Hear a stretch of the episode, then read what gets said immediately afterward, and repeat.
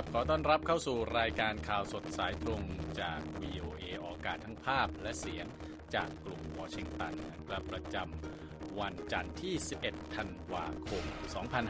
2566 ตามเวลาในประเทศไทยวันนี้มีผมทรงพจน์สุภาพลและคุณนพรัตน์ชัยเฉลิมมงคล ร่วมนำเสนอรายการข้อข่าวสำคัญมีดังนี้ครับ รถถังอิสราเอลรุกหนักถึงใจกลางเมืองคานยูนิสทางใต้ของกาซา สหรัฐระบุอิสราเอลล้มเหลวปกป้องพลเรือนในสงคราม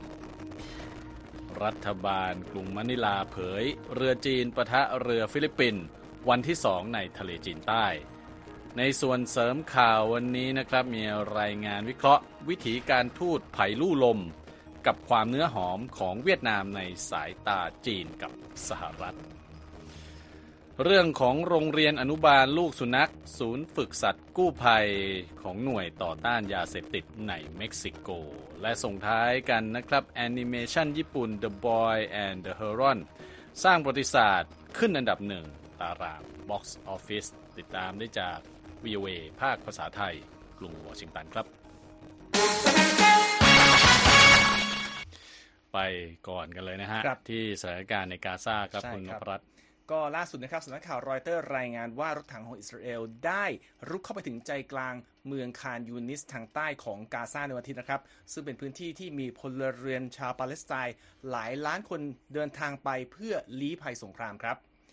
ประชาชนในกาซาเปิดเผยว่ารถถังของอิสราเอลได้บุกกินพื้นที่ไปจนถึงกลางเมืองคานยูนิส ที่เชื่อมระหว่างภาคเหนือกับภาคใต้ของกาซาหลังจากที่เกิดการยิงต่อสู้ครั้งใหญ่เมื่อคืนวันเสาร์ครับ ขณะเดียวกันเครื่องบินรบของอิสราเอลยังคงโจมตีพื้นที่ในกาซาอย่างต่อเนื่องท่ามกลางเสียงระเบิดและเสียงปืน และควันไฟที่ลอยขึ้นมาจากพื้นที่ที่มีผู้ลี้ภัยอาศัยอยู่เป็นจำนวนมาก กองทัพอิสราเอลเริ่มปฏิบัติการภาคพื้นดินทางใต้ของกาซาในสัปดาห์ที่ผ่านมานะครับ โดยบุกเข้าไปยังเมืองคานยูนิส โดยมีเป้าหมายเพื่อกำจัดนักรบกลุ่มฮามาสให้หมดสิ้น หลังจากที่ กลุ่มติดอาวุธดังกล่าวโจมตีอิสราเอลเมื่อต้นเดือนตุลาคม และสังหารประชาชนไปราว 1,200 คน รวมทั้งจับตัวประกันไปประมาณ 240 คนครับอิสราเอลกล่าวว่าได้ระเบิดทำลายเครือข่ายอุโมงค์ใต้ดินในคานยูนิสแล้ว แล้วก็โจมตีกลุ่มมือปืนชาวปาเลสไตน์ที่เตรียมการจู่โจมเข้าใส่ฐานอิสราเอลด้วย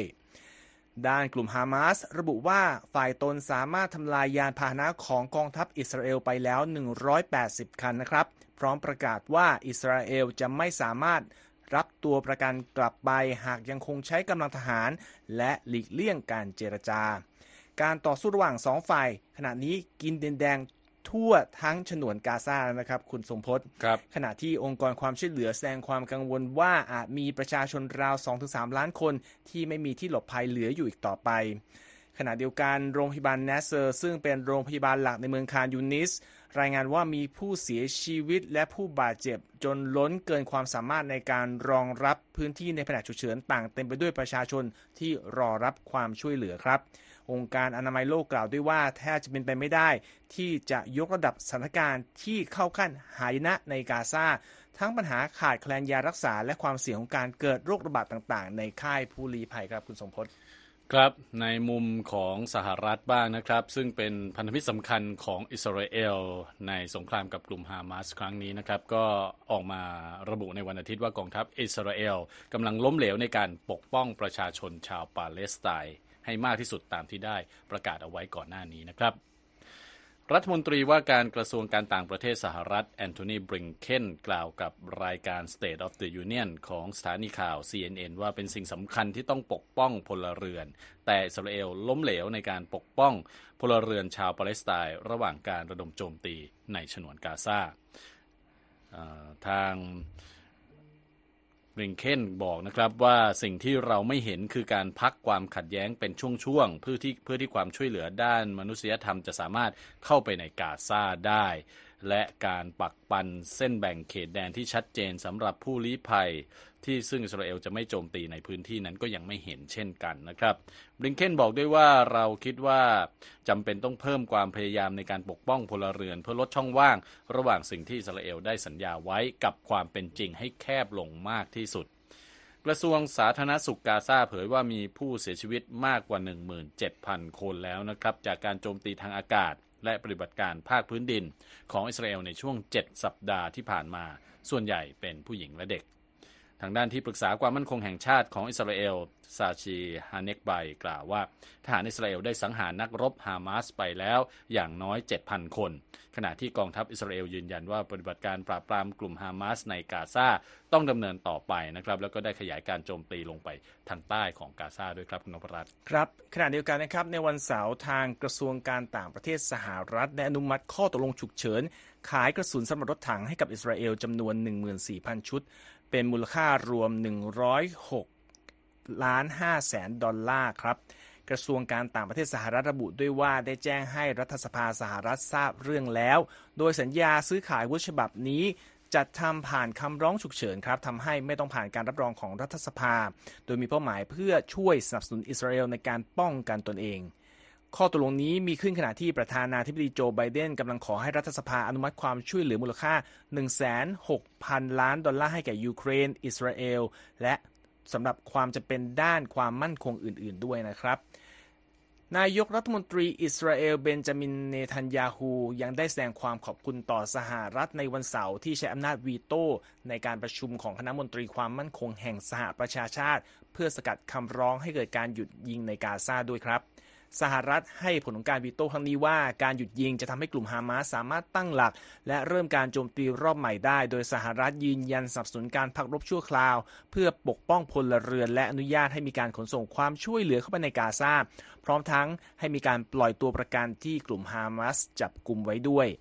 หลังการวีโต้ของสหรัฐครับ ประธานาธิบดีตุรกีเรเจปเทยิปเออร์โดวานได้เรียกร้องให้มีการปฏิรูปคณะมนตรีความมั่นคง โดยวิจารณ์ว่าทำไมสหรัฐจึงมีอำนาจวีโต้ข้อเสนอหยุดยิง ทั้งที่ประเทศอื่นทั้งหมดให้การสนับสนุนครับคุณสมพศครับ ไปต่อกันที่ความตึงเครียดในทะเลจีนใต้บ้างนะครับ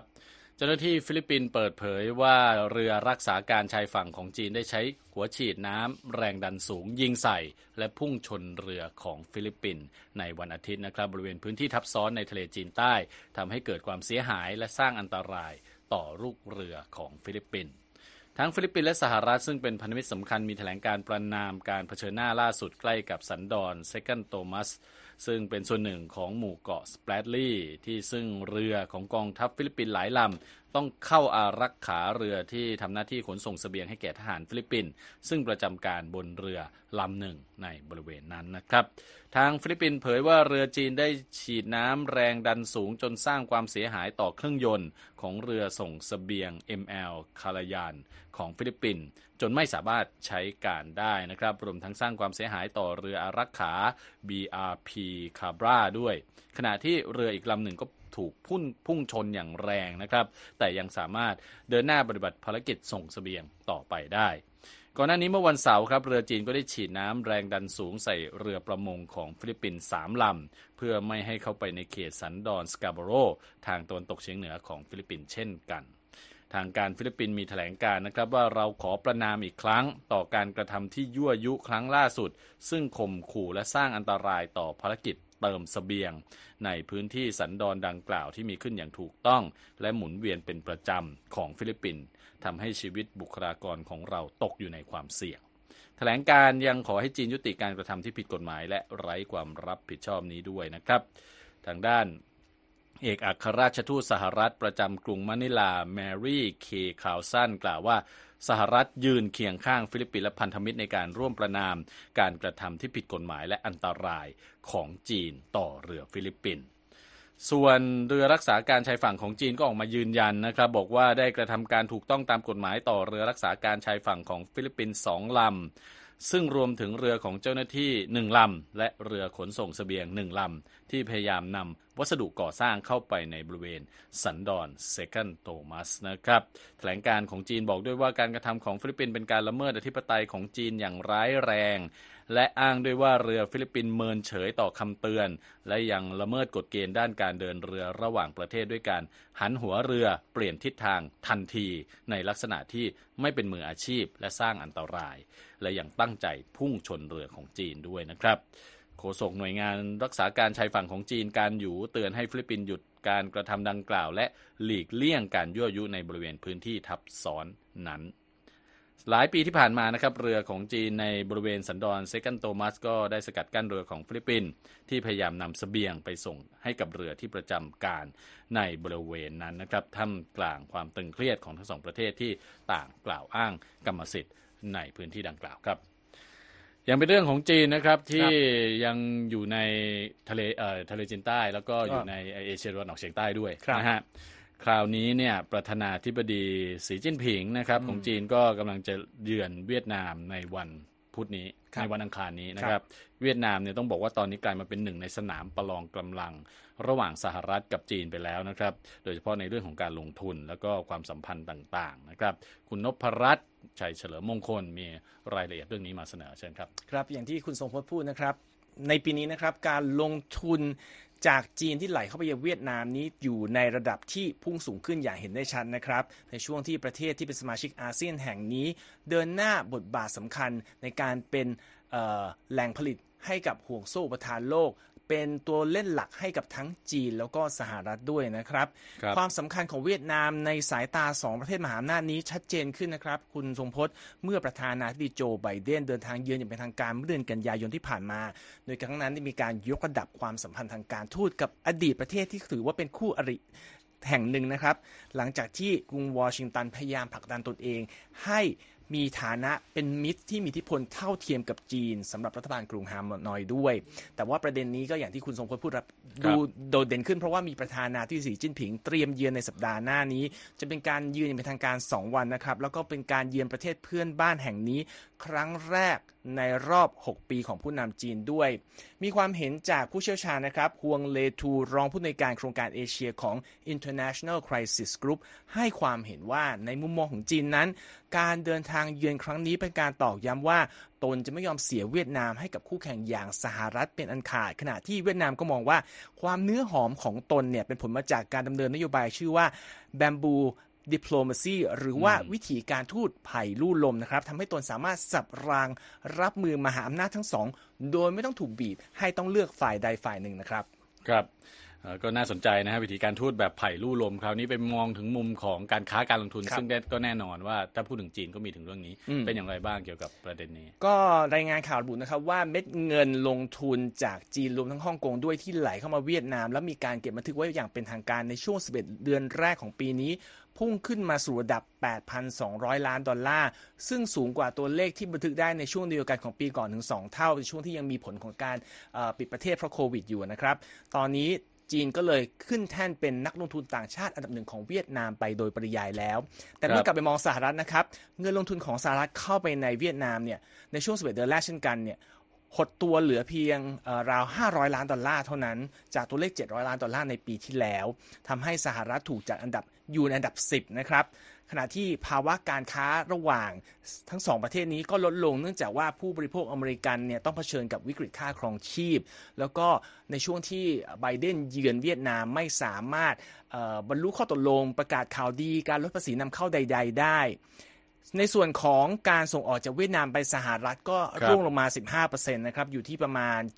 79,250 ล้านดอลลาร์ในช่วง 10 เดือนแรกของปีนี้ ตามข้อมูลของทางการฮานอย แต่ว่าเมื่อมองในเรื่องของจีนเนี่ย การส่งออกของเวียดนามไปจีนขยายตัวเกือบเอ่อไปที่ 50,000 ล้านดอลลาร์ คือขึ้นมาประมาณ 5%ในช่วงเดียวกันด้วยครับครับแล้วถ้าตัดเอ่อประเด็นเรื่องของการค้าการลงทุนออกไปเนี่ยความสัมพันธ์ของจีนกับเวียดนามเป็นอย่างไรฮะ ถ้าไม่ดูเรื่องที่ว่านี้นะครับต้องบอกว่าความสัมพันธ์ระหว่าง2ประเทศนี้ค่อนข้างซับซ้อนนะครับโดยเฉพาะเมื่อเรารายงานเกี่ยวกับประเด็นในทะเลจีนใต้ไปแล้ว เพราะว่าเรื่องนี้เนี่ยก็คาบเกี่ยวมาที่เวียดนามเองด้วยนะครับเขาบอกว่าที่เวียดนามเนี่ยประชาชนก็ค่อนข้างมีความรู้สึกต่อต้านจีนอยู่บ้างแล้ว แล้วก็มีการประท้วงจีนอยู่เนืองๆนะครับรัฐบาลฮานอยเองก็กังวลเกี่ยวกับท่าทีของกรุงปักกิ่ง ที่แสดงท่าทีอุกอาจแน่วแน่ที่จะประกาศความเป็นเจ้าของทะเลจีนใต้ โดยเฉพาะหลังจากที่กรุงปักกิ่ง เผยแพร่ แผนที่ทางการฉบับใหม่เมื่อวันที่ 1 กันยายนที่ผ่านมา ซึ่งในแผนที่ฉบับนั้นเนี่ยแสงเห็นว่าจีนเนี่ยมีอธิปไตยเหนือพื้นที่เกือบทั้งหมดของเส้นทางเดินเรือ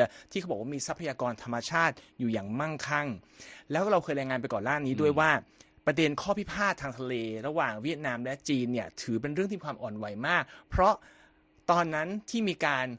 เปิดฉายภาพยนตร์บาร์บี้ทางการกรุงฮานอยต้องสั่งห้ามฉายภาพยนตร์เรื่องนี้ เพราะว่ามีฉากหนึ่งในภาพยนตร์นี้ แสงเห็นแผนที่ซึ่งดูคล้ายกับแผนที่โบราณจีนที่ใช้เครื่องหมายจุดไข่ปลาที่บอกว่าเเป็นนายแดชไลน์อยู่ทำให้เกิดความอ่อนไหวเลยต้องระงับการฉายภาพยนตร์ไป ก็แสดงเห็นว่าเรื่องนี้สำคัญมากนะครับ ครับแล้วสิ่งที่เราจะคาดหวังหรือว่าต้องจับตาในการอืมเยือนของประธานาธิบดีสีจิ้นผิงอืมที่เวียดนามครั้งนี้คืออะไร ก็เป็นการตอกย้ำสิ่งที่พูดไปก่อนหน้านี้นะครับครับ โดยที่เหงียนคักเกียงเป็นนักวิจัยด้านการเมืองของเออสถาบันแห่งหนึ่งบอกกับ AFP ว่าการเยือนเวียดนามของประธานาธิบดีสีนั้นเป็นโอกาสอันดีครับที่กรุงปักกิ่งเนี่ยจะดึงเวียดนามเข้ามาใกล้ตนมากขึ้น ด้วยการใช้นโยบายด้านการต่างประเทศที่ชื่อว่า Community of Common Destiny ของผู้นำจีน ซึ่งเขาบอกเป็นชื่อกลางๆ ที่สื่อถึงวิสัยทัศน์ด้านความร่วมมือในอนาคต ที่เกี่ยวเนื่องทั้งกิจการด้านเศรษฐกิจความมั่นคงและก็การเมืองด้วย นักวิจัยรายนี้บอกด้วยว่าขณะที่เวียดนามอาจจะรู้สึกว่าตัวเองต้องระมัดระวังในการเข้าไปร่วมงานกับจีนโดยเฉพาะในเรื่องที่เกี่ยวกับการเมือง แต่หลายฝ่ายคงมองด้วยว่า ในการพบกันครั้งนี้ของผู้นำจีนกับเวียดนามเนี่ยอาจจะมีความก้าวหน้าด้านความร่วมมือทางเศรษฐกิจขึ้นมาได้ โดยเฉพาะในประเด็นเอ่อการพัฒนาโครงสร้างพื้นฐาน แล้วก็เอ่อเรื่องของการเปลี่ยนถ่ายมาใช้พลังงานเอ้ยพลังงานสะอาดด้วยครับครับก็ฟังดูเหมือนสองมหาอำนาจยักษ์ใหญ่คือสหรัฐกับจีนเนี่ยพยายามที่จะแข่งขันกันเอาใจเวียดนามนะใช่คราวนี้สหรัฐเนี่ย ตอนนี้อาจจะช้ากว่าจีนไปก้าวหนึ่งเพราะกำลังจะไปเยือนละทางสีจิ้นผิงใช่ฮะตคือนี้เขาบนี่อยกว่ามีโอกาสไหมที่สหรัฐจะมันขานได้ก็ยากเพราะว่าหลังจากประธานาธิบดีโจไบเดนไปเยือนแล้ว แล้วมีการยกระดับความสัมพันธ์เข้าสู่สิ่งที่เรียกว่าเป็นความเป็นหุ้นส่วนทางยุทธศาสตร์รอบด้านหรือว่า comprehensive strategic partnership เป็นระดับเดียวกับที่จีนกับเวียดนามบรรลุไปก่อนหน้านี้นะครับ แต่ว่าแซคครีอบูชาศาสตราจารย์ด้านการเมืองเอเชียตะวันออกเฉียงใต้จาก National War College ในกรุงวอชิงตันระบอกว่า ธุรกิจต่างชาติที่มาจากสหรัฐเนี่ยคงต้องเผชิญความท้าทายไม่น้อยนะฮะครับเพราะว่าการตัดสินใจลงทุนใด ๆ ในเวียดนามเนี่ยมันเป็นสิ่งที่ไม่น่าจะเกิดขึ้นโดยเอ่อช่วงข้ามคืน โดยเฉพาะจีนเนี่ยคุมพื้นที่อยู่เยอะทำไมจีนคุมคุมพื้นที่อยู่เยอะ เพราะว่าในช่วงที่เอ่อความสัมพันธ์ระหว่างสหรัฐและจีนมึนตึงเมื่อหลายปีที่ผ่านมาเนี่ยนักธุรกิจในจีนก็ต้องหาทางออกในการขายของก็เลยขยับมาลงทุนที่เอ่อเวียดนามมากเป็นพิเศษใช่ในขณะเดียวกันก็มีกรณีที่ว่า หลายคนมองว่ามุมมองการเติบโตทางเศรษฐกิจของจีนในระยะสั้นและกลางเนี่ยมีความไม่แน่นอนสูง นักธุรกิจก็ไม่อยากจะติดลม ก็ออกมาลงมาที่เวียดนาม เพราะฉะนั้นเวียดนามเลยกลายเป็นพื้นที่เล่นของภาคธุรกิจจีนมากกว่าเพราะฉะนั้นการที่สหรัฐจะดันตัวเองให้มาสู้ได้เนี่ยคงต้องจับตาดูสักพักว่ามันจะได้แค่ไหนครับ ครับผมเรื่องราวของฐานะของเวียดนามนะครับซึ่งตอนนี้ต้องบอกว่าเป็นยุทธศาสตร์หนึ่งที่มหาอำนาจจับตามองครับ ครับขอบคุณครับคุณนพรัตน์ฮะก็คุณผู้ฟังสามารถเข้าไปอ่านรายงานที่คุณนพรัตน์เพิ่งรายงานไปนะครับได้ที่เว็บไซต์ voa thai com นะครับนอกจากนี้ติดตามข้อมูลข่าวสารจากเราได้ทางสื่อสังคมออนไลน์ต่างๆ ด้วยครับ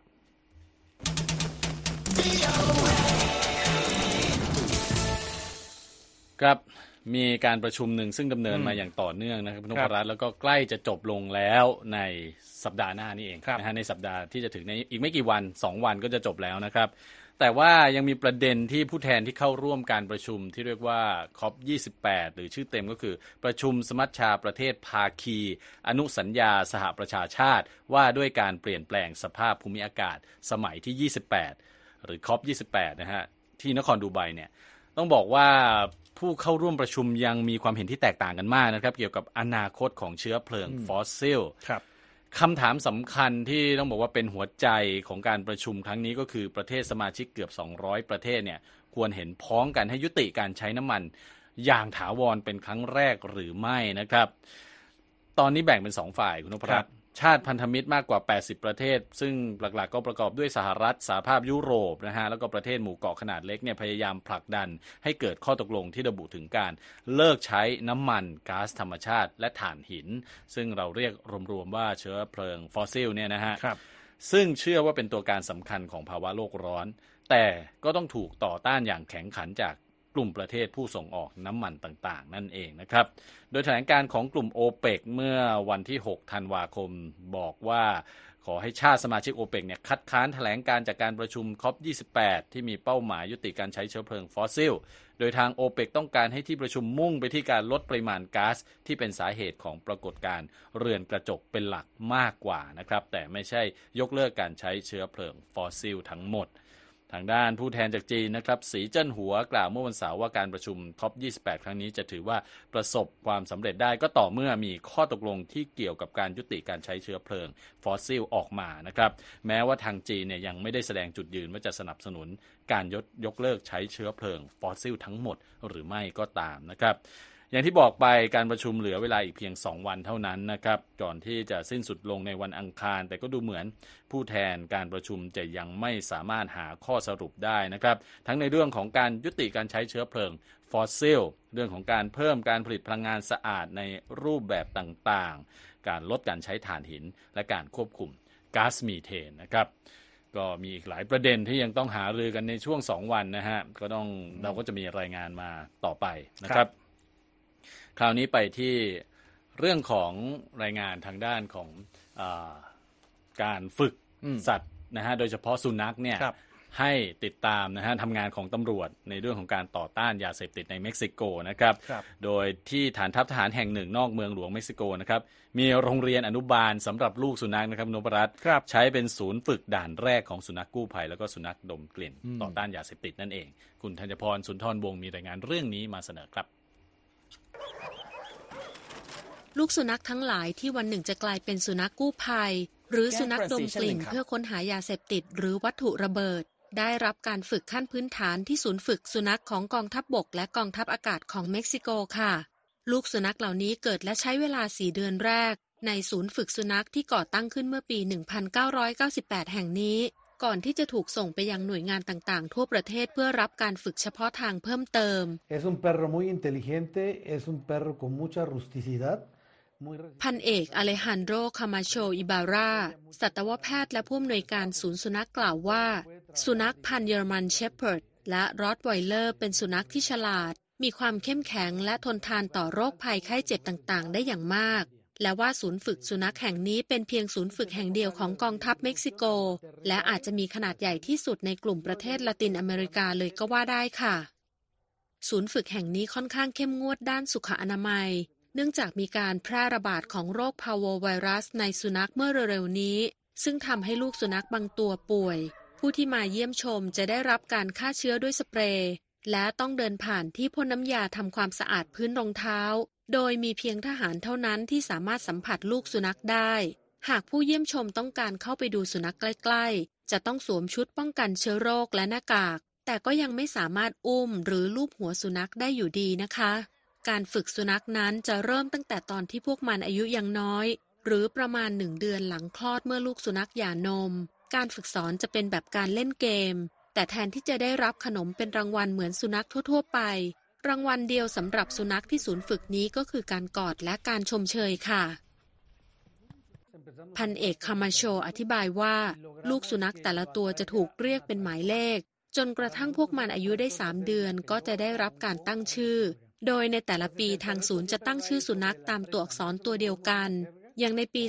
2023 นี้จะใช้ตัวอักษร F เช่น Fable Frodo Fossil Forage และ Fido เป็นต้นค่ะ อย่างไรก็ตามการฝึกขั้นพื้นฐานจะสิ้นสุดเมื่อลูกสุนัขอายุได้ 4 เดือน จากนั้นพวกมันจะถูกย้ายไปยังหน่วยทหารอื่น ๆ เพื่อที่จะฝึกเป็นผู้ชำนาญการในการตรวจจับยาเสพติด หรือวัตถุระเบิด นอกจากนี้ยังแยกย้ายไปในหน่วยงานค้นหาและช่วยเหลือ หรือในการป้องกันและรักษาความปลอดภัยอีกด้วยนะคะ รัฐบาลชุดปัจจุบันของประธานาธิบดีอันเดรส มานูเอล โลเปส โอบราดอร์แห่งเม็กซิโก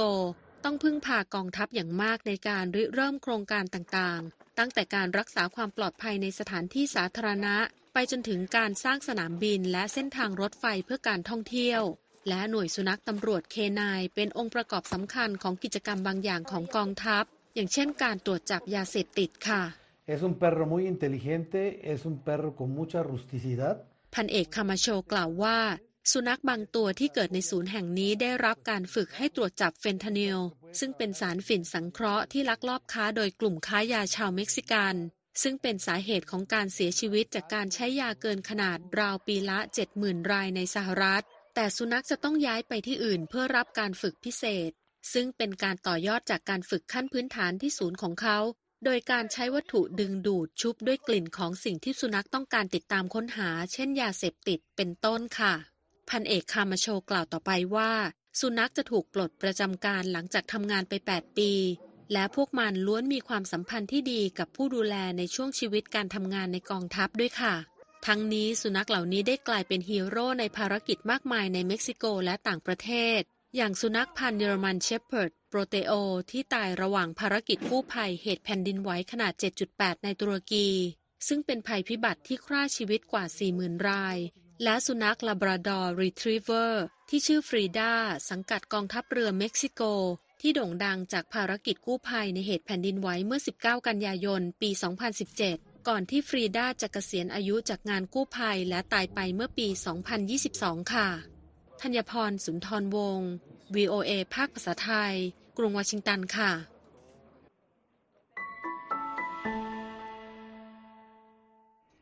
ครับขอบคุณครับคุณธัญพร ครับไปมาต่อดู กันที่นิวยอร์กเลย เข้าใกล้บรรยากาศเดือนนี้มากนะครับ ที่นิวยอร์กในเมื่อวันเสาร์ที่ผ่านมานะครับ มี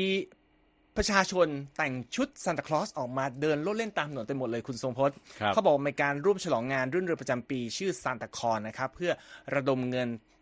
การกุศลตามผับและบาร์ต่างอืมๆอย่างที่เห็นในภาพนะครับ ผู้คนส่วนใหญ่ก็มักเป็นวัยหนุ่มสาวนะครับ ในชุดธีมคริสต์มาสส่วนใหญ่ชุดซานตาคลอสนะครับ แต่เขาบอกมีชุดเช่น The Grinch หรือว่า Elves แล้วก็ชุดแฟนซีต่างๆ ไปร่วมงานตามผับและบาร์และคลับต่างๆ ในนครแมนฮัตตันระหว่างเวลา 10นาฬิกาถึง 20นาฬิกาของวันเสาร์ที่ผ่านมานี่เองนะครับเขาบอกว่าผู้จัดงานเนี่ยสนับสนุนให้บรรดาผู้ร่วมงานบริจาคเงินคนละ 15 ดอลลาร์เป็นค่าเข้างาน ภายใต้แผนการระดมเงินเพื่อการกุศล นอกจากที่นิวยอร์กนะครับงานลักษณะนี้ยังเกิดขึ้นในหลายเมืองทั่วสหรัฐ และในยุโรปในวันเดียวกันนะครับเช่นนครซานฟรานซิสโกหรือว่าซินซินเนติกรุงลอนดอนและกรุงเบอร์ลินนะครับแต่ว่าแม้จะเป็นการเฉลิมฉลองเทศกาลปลายปีนะครับแต่ว่าทางการนิวยอร์กเองเขาเตือนผู้ร่วมงานบอกว่าไม่ให้ดื่มเครื่องดื่มแอลกอฮอล์บนระบบขนส่งสาธารณะต่างๆนะครับรวมทั้งห้ามไม่ให้ดื่มอย่างโจ่งแจ้งตามที่สาธารณะด้วย ก็เป็นสีสันของเมืองที่เราอยู่ที่เราไม่เห็นนะครับ แต่ภาพก็น่าสนใจดีครับส่งท้ายสั้นๆนะครับ เรื่องของอตารางอันดับหนังทำเงินนะครับ อันดับหนึ่งเนี่ยเป็นหนังการ์ตูนแอนิเมชันจากญี่ปุ่นนะครับ The Boy and the Heron นะครับ ผลงานของอาจารย์ฮายาโอะมิยาสกิ นักเขียนการ์ตูนแอนิเมชันระดับปรมาจารย์ของญี่ปุ่น ซึ่งทำเงินไปได้ 12.8 ล้านดอลลาร์นะครับ ส่วนอันดับ 2 ก็เป็นผลงานของ The Hunger Games นะครับ The Ballad of Songbirds and Snakes อันดับ 3 4 5 นี่ก็ Godzilla Minus One Trolls Band Together และ Wish นะครับ ส่วน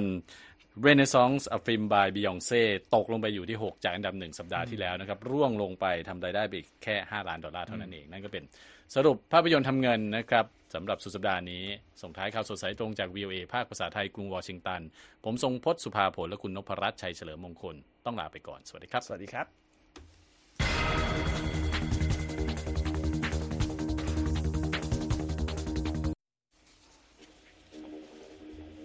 สวัสดีครับคุณธีรรัตน์คุณทรงพจน์คุณนพรัตน์ค่ะสวัสดีครับ คุณธีรารัตน์ได้ยินไหมครับ เป็นแอนิเมชันญี่ปุ่นได้ยินค่ะ ที่สร้างประวัติศาสตร์ขึ้นอันดับหนึ่งครั้งแรกไหมคะ ใช่ครับ เป็นอันดับหนึ่งครั้งแรกที่เป็นผลงานของอาจารย์มิยาสกินะครับ อาจารย์มิยาสกิเนี่ยเขามีผลงานมากมาย ซึ่งเอ่อที่คนไทยก็คงจะคุ้นหน้าคุ้นตากันนะฮะสำหรับเอ่อหลายเรื่องนะฮะ Spirited Away นะฮะ My Neighbor Totoro เป็นหนังการ์ตูนแอนิเมชันคือตัวละครเขาก็จะลักษณะก็คล้ายๆกัน งานเขียนจะจะจะเป็นในลักษณะคล้ายๆกัน แต่ว่าอันนี้เป็นเรื่องแรกที่ติดอันดับหนึ่ง box office นะครับ ก็ถือว่าเป็นกระแสความตื่นเต้นในการ์ตูนสัญชาติเอเชียที่เริ่มเพิ่มขึ้นในอเมริกาครับ ค่ะ แล้วก็พูดถึงสุนัขนะคะ สุนัขที่ทำประโยชน์ ได้ยินว่ามีสุนัขเกษียณเนี่ยเอ๊ะเวลาสุนัขเกษียณนี่อายุสักเท่าไหร่นะคะคือเขาบอกไหมคะเออสุนัขเนี่ยนะฮะถ้าเกิดว่าอายุเกินสิบปีเนี่ยก็ถือว่าแก่ละดังนั้นเนี่ยมาใช้งานอะไรก็คงจะจะลำบากแล้วดังนั้นเนี่ยคือตัวเลขเนี่ยถ้าถ้าดูในรายงานชิ้นนี้เขาไม่ได้ระบุขนาดนั้นว่าต้องอายุเท่าไหร่ แต่ว่าถ้าเราอย่างผมเลี้ยงสุนัขอยู่นะฮะก็ถ้าเกินสิบขวบเนี่ย ความสามารถในการทำอะไรต่างๆ ก็ก็ลดน้อยลงดังนั้นจะเอามาใช้งานลักษณะนี้ก็คงจะลำบากนะฮะครับอืมค่ะ เป็นผู้มีประสบการณ์ตรงใช่ส่วนคุณนพรัตน์ตอนนี้เสียงปีกลองของเสียงดนตรีของคริสต์มาสมาถึงหรือยังดิฉันได้รับ ได้รับภาพให้ให้โหวตหรือให้ลงคะแนนเพื่อแสดงความชื่นชอบต้นคริสต์มาสของบรรดาโรงแรมต่างๆ ในนิวยอร์ก